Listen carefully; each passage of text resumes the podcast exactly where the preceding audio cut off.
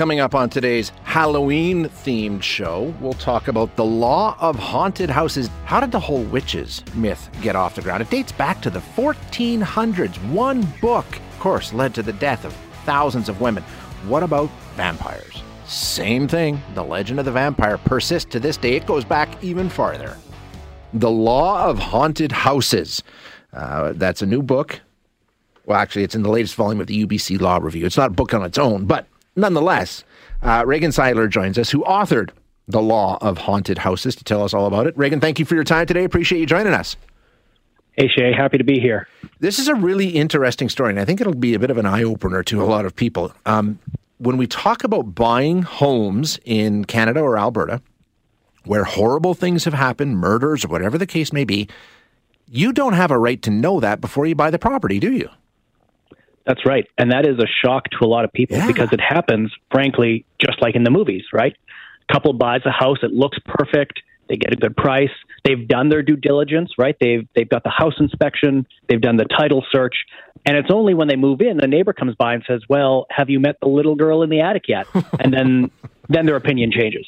So what does it say? What what do we have a right to know when we go to buy a home? I mean, is is where's that line? Now, obviously, they don't have to tell you if there's a ghost that lives there or if a horrible thing has happened. Maybe they should. Some people might think. But what do we have a right to know? Generally, the rule in Canada is that sellers are supposed to disclose disclose hidden defects that make a house dangerous.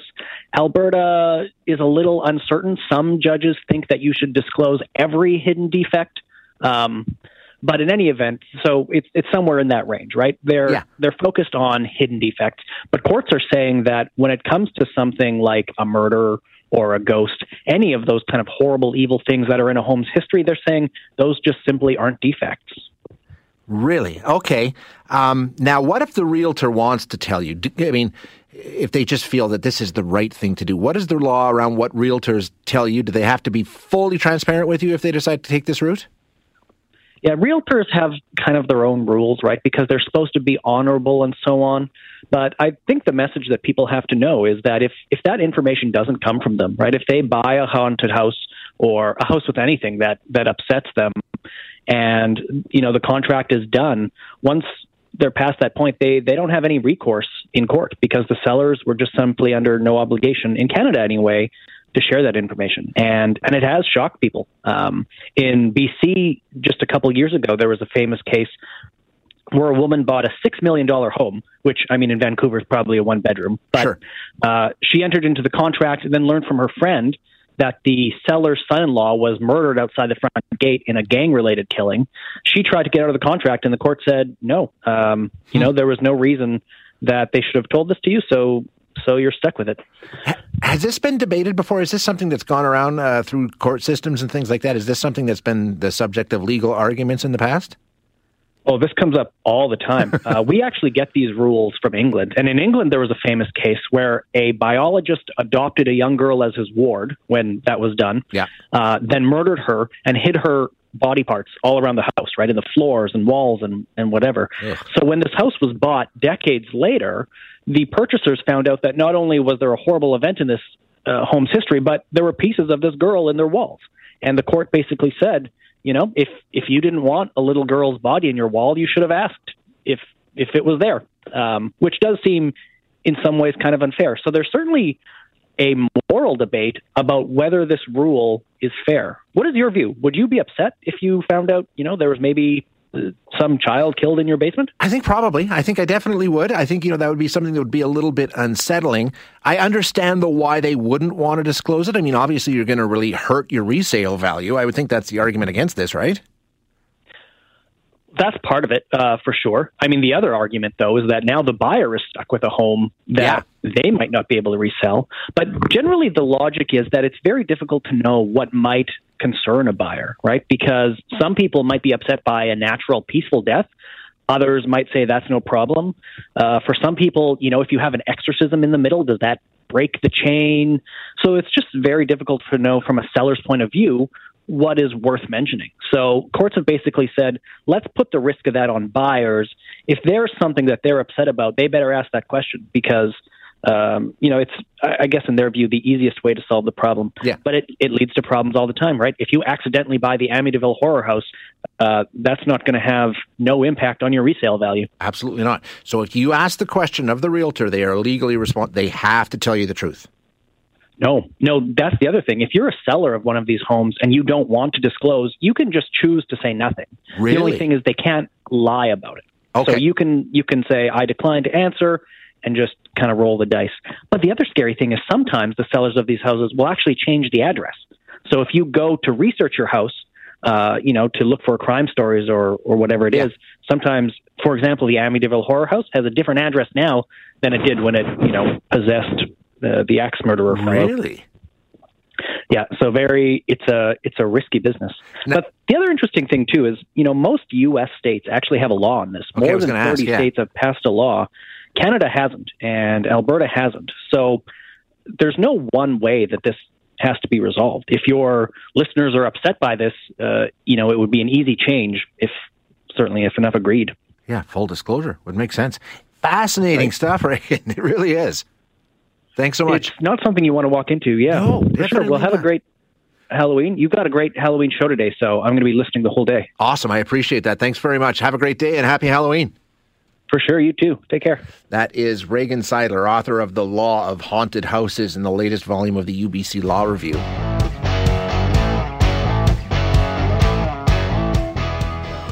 Look, another glorious morning. Makes me sick.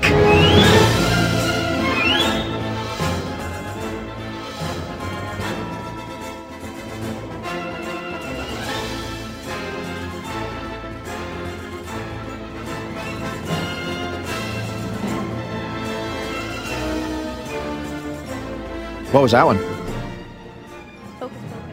That's Yeah. another cast report. Yeah, I don't know Hocus Pocus. It's a Disney movie. They're making a sequel. Oh, oh, okay. I got you. Okay. Oh, that was um With the three witches Yeah, yeah, yeah, yeah, yeah. I remember seeing the commercials for it. Yeah, okay. Fair enough. All right, this is going to be a fascinating discussion. This is going to be really interesting. We're going to talk now about well, there's a couple of ways that I want to talk about this in reality. We'll get to the nuts and bolts of the case as a matter eh, on its own merit, but also there's a bigger discussion about conspiracy theories and misinformation and and how these things can spread and what can come of them. We're going to talk right now about witches. Okay, now if you think back, you you've heard the stories about witches, and you know that you know, I mean, thousands of people were killed because people thought they were witches. How did it get to that point? It all stemmed from a book, a book that went viral, if anything can go viral, way, way back in the 1400s. Apparently they can. This is going to be a good discussion. We have Melissa Chim joining us, who's an adjunct professor and reference librarian, General Theological Seminary. Um, Melissa, thank you so much for your time this morning. Really looking forward to this. Oh, thank you so much for having me. I'm so excited. Okay, so so we're talking about a book that sort of spawned the whole witch hunt craze that gripped Europe and then spread to other parts of the world. Tell us about this book. When was it written? What did it say? How far back are we going here? okay, so we are going back all the way to about 1486, and this book was called the Malleus Maleficarum, and it was written by uh, Kramer and Sprenger. Uh, the book itself has about three parts. Um, the first part is basically how you can spot a witch. Um, also, that witchcraft is real, and not only is it real, if you don't believe that witches are real, then you are um, actually committing heresy. Okay. Uh, the sec- yeah, the the second part goes into very graphic detail about um, witches, what witches do, um, how witches kind of cavort with the devil. Basically, uh, sex with devils is what witches are all about, right? That's basically what uh, it says. pretty much. Yeah. Yeah, yeah. It, it goes into a lot of detail about supposed witches' sexual deviancy and how they um, act that way with devils, demons, incubi, and how they um, spread their evil actually to children, even things like eating children. Right. Um, and then uh, part three is basically the uh, the law per- portion of the book, how. Um, how you should try a witch, um, how you can convict her, how to get confessions via torture. Um, and also, there is a very, very small part on what to do if a woman is actually found innocent of witchcraft. But that was a very small section of the book. Most of it, um, most of that part is due to the is uh, devoted to punishment. Yeah, they, they didn't actually have to use that part very often. Now, the book itself, I mean, this this is not a weighty tome by any means. It's more like a like a, a handbook, right? A pocketbook that you can carry around just in case you need to pull it out for reference. Oh, exactly. The book itself is only about 190 pages long, and it's about um, eight inches or so long. So this is meant to, to travel. It's meant to put in your in your bag in your coat pocket. So um, it, it was meant to travel far and to be used as as a guide and a handbook. Okay, now, why was this book written? Uh, wh- wh- where did this book come from? What sort of brought it into existence, and how did it take off the way it did? All right. So one of the um, authors of the book, Kramer, um, was was very preoccupied with witches. Uh, before he um, actually wrote the book in the late 1400s, he tried to give his uh, he tried basically to start his own witch craze himself. He um, attempted to hold uh, witch trials in Germany, but um, he was dismissed as senile and crazy. It was only until a few years later that he was able to um, converse with the Pope and actually get a um, what's known as a papal bull from the Pope to actually um, not only to sanction witchcraft trials, but to give him and his co-author Jacob Sprenger the uh, ability to be prosecutors. So. Um, it was uh, the book itself was very popular when it came out. It was published around 1486. The edition that uh, my institution has is from 1492. It went through about 25 editions, and of course, you can see the tracing of this book from being popular um, in Germany, then spreading all throughout Europe, and then ultimately ultimately making its way to the United States as well. Literally, it went viral. It's ba- it just It like did. things do nowadays. Oh, exactly, exactly. Um, the idea just caught caught on and it spread like wildfire, and then it was hard to put out after quite a few centuries. It was was that common at all? Like I'm I'm trying to wrap my head around how anything went viral in the 14 and 1500s in terms of how the word spread. Uh, Did this happen with other books, or was this book sort of special in the way that it took off and, and spawned what we know now was just a horrible time in history?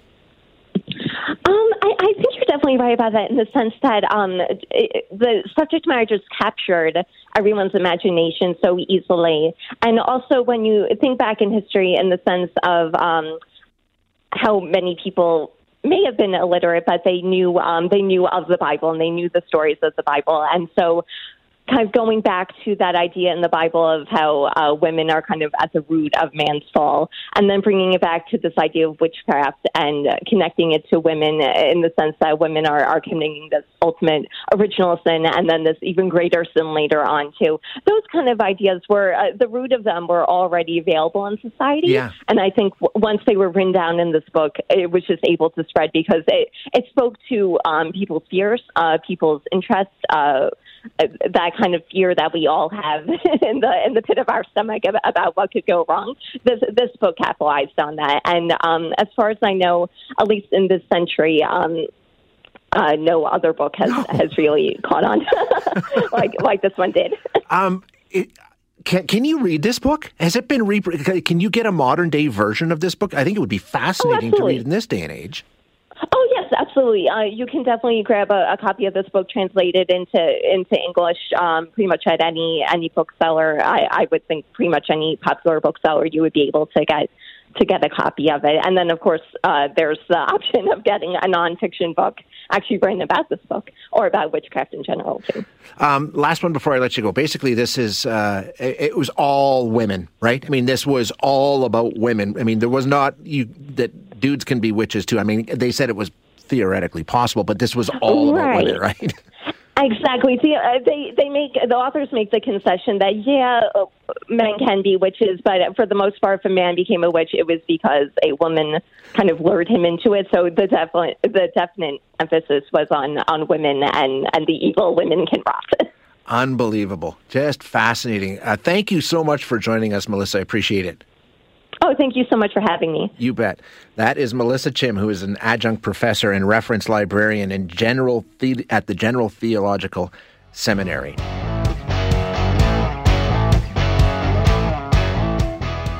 What happened? Are you okay?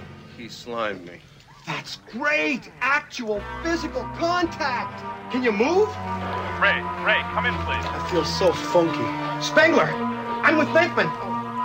You got slime!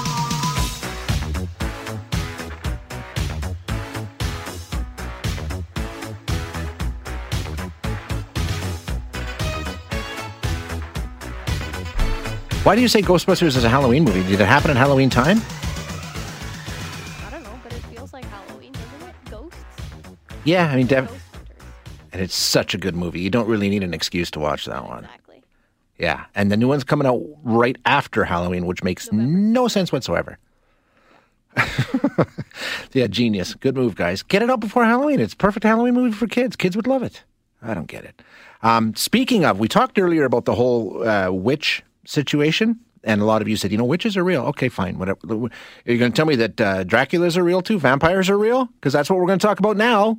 We're going to talk about the myth of the vampire, where it came from, how it got started, and how it's led to some um, great, great, great modern day movies and television. I mean, it's it's part of pop culture now. There's no question. But how did that happen? How did it become such a big deal? We are going to chat with Stanley Stepanic, who's an assistant professor of Slavic languages and literatures at the University of Virginia. Uh, Stanley, thank you for your time. I appreciate you joining us today. Sure, thank you. Now you are you taught courses on the vampire myth, right? So you've been studying this for a good long while. Yeah, very long time now. I, teach one primary course, and I've taught it since uh, about 2007. Now is when I started it. It's been a while, yeah. Um, now, how far back does the vampire story go? When when can we trace its origin story, if you will? Where did it start? Hmm, tough question. Now, important detail there is we actually don't know. The earliest reference we have to the vampire um, in Old Russian language written, written form is from 1047 AD. Wow. That's the earliest reference we have to this, but that doesn't mean that's when it started. That's just the earliest we have. Sure, So okay, that's going how far before way. that? We actually don't know. We actually don't know how far before that. Do we know how it started? What created it? What sort of where it all came from? What you know? What gave it rise? Yeah, well, there are lots of theories about this because, of course, uh, since we don't know exactly when it started, that, that's that's one complexity there. But also, the Slavic people didn't have a um, written language system until after Christianization. We're talking like ninth century. So Okay. you've got probably about a thousand years of cultural development up to that point that are unaccounted for in written sources, really. Not not all written sources, but in firsthand accounts at least. So the important detail here is that the vampire really represents an idea you see all over the world that the dead can come back in some way. So the question really I would say is that, well, why is that? Why, why do people have some sort of need to think that the dead can come back? Like, what, what is it doing for Yeah. us functionally? It's like some sort of symbol. What, what is it? So one of the biggest things about the origin of the vampire is it was clearly a symbol of death, of course, but also disease. So one of the big origins of the vampire is actually disease. So you can look at a variety of diseases that might be linked to it, but that's one of the biggest things. There are some other components there for sure, but that's that's definitely the biggest because that's what its function really was. For a people who had originally no knowledge of viruses, no knowledge of bacteria, this fills that void in science, right? It, it explains where it comes from and gives something tangible to look at and to use as a symbol. Give us an example in terms of. Uh, I know you mentioned rabies uh, as a possible uh, one of the diseases that dra- drove this myth. How do how do those two work together? R- uh, rabies and the vampire? Yeah. Yeah. So we do. So, you know, scholars about them wonder, well, okay, if it's connected to disease, which diseases are Yeah. primary origins? And there's a lot that have been argued. I've heard tuberculosis, for example, but one of the critical things there is, okay, well, do we have any data to support any particular disease over another one? Rabies is one of the ones that we do have data for. We know, for example, that during a um, especially um, widespread panic concerning vampires in Eastern Europe in the 18th century, usually called the Great Vampire Epidemic, that one of the reasons people were actually dying was it was in the middle of a rabies pandemic, actually. So rabies is linked to the vampire there, and we have data to support that. Also, data going back to roughly a little bit before that in the um, 17th century to verify that there was one problem there within the bounds of Eastern Europe where it was utilized in this reference to the vampire, where the vampire was supposed to be causing this disease, which again, to them it's mysterious. We know today it's a viral infection. Yeah. They didn't know that. So the data we have only goes back to about that point. That doesn't mean rabies didn't exist before that, but it gives us some sense of exactly how it must have operated back then. Because without any vaccine, of course, it was spreading and people were being infected and attacking each other. Um, there were cases of whole villages basically being wiped out by this disease, where people would just abandon the village because you know the people there were infected, so they would just leave, and then that was that. But if you think about rabies, you can already think of some certain connections of the vampire, like you know, spread via biting, for example, being one of the big ones, or hydrophobia, which is fear of water, Yep. especially running water. You know, and this is something you see in Dracula, for example, in the novel, that he can't cross running water. So there are some clear connections there, and we can actually verify the connection to vampire practices with data. So that's why that's one of the biggest ones there. When you talk about vampire practices, how widespread did it become, and what kind of impact did it have on societies when it was at its, you know, most virulent? I guess. Yeah, yeah, that's a good, good analogy. Um, well, so we know it was definitely something that was very important in Slavic culture, and then of course cultures that were connected with them, like for example, um, people in Romania and Hungary, absorbed some of these traditions. So how widespread did it get? Well, during in particular, I mentioned the, the great vampire epidemic in the 18th century. When that happened, then the idea started to then leak into Western Europe, and it became this big topic for academic debate about whether or not the dead can actually come back and like drink blood or eat people and things like that. Is this is this possible? So that's what got Western Europeans really talking about it. But eventually, the actual myth was debunked by scientists during the Enlightenment period. Whenever this was happening, but the idea stuck. So in terms of like vampire being widespread in original like belief with actual vampire practices with decapitations or putting garlic in a grave or sticking somebody through their torso or you know chopping their body into pieces was another thing they would sometimes do. Um, it's primarily restricted to Eastern Europe, but we do see it spreading elsewhere. For example, there was a vampire panic in New England in the 19th century. This is one of the things that Bram Stoker actually used for research for his novel Dracula. He was really interested in, well, how'd that get there? Well, if you would actually research the event and the people that were involved in it, you would discover that tuberculosis was uh, rampant in that particular part of the United States. And there was a significant Slavic population. There were miners that were near that area, and they told the people about what this Okay. what this was. So that gives some evidence that maybe tuber- tuberculosis was linked to it. But so there you have the vampire and actual practice and decapitations and stuff coming into the United States. There's evidence of it also going into Canada. Um, in a place called Vilno, for example, or usually pronounced Wilno by people who see it written um, in Ontario. But in, in every case, what you see is you see some connection to Slavic culture, where it's Slavic people who you know emigrated, or they're telling people you know about this this thing that they pretty much had never heard of, and then they're applying it to their own you know cultural landscape and stuff like that. So they brought the myth with them, so to speak. Yes. hmm Interesting, very interesting, and of course it persists today. Just I think because it's it's so interesting, it's so cool, right? I mean, basically that's why we still talk yeah, about it. I mean, come on. Yeah. Exactly. Very cool. All right, uh, thank you so much for your time this morning, Stanley. I appreciate you joining us. Thank you. I really appreciate it. Yeah, that's Stanley Stepanic, who um, is an assistant professor of Slavic languages and literatures at the University of Virginia and has studied the Dracula myth going back a long, long way. I didn't realize that the first recorded instance of the vampire myths was in like 1042. That's that's going back a ways, and it's still alive today, along with the witches one that we talked about earlier. Thanks for listening today. To hear any of our other interviews, you can find them wherever you find your favorite podcasts. And if you like what you hear, don't forget to rate and review us.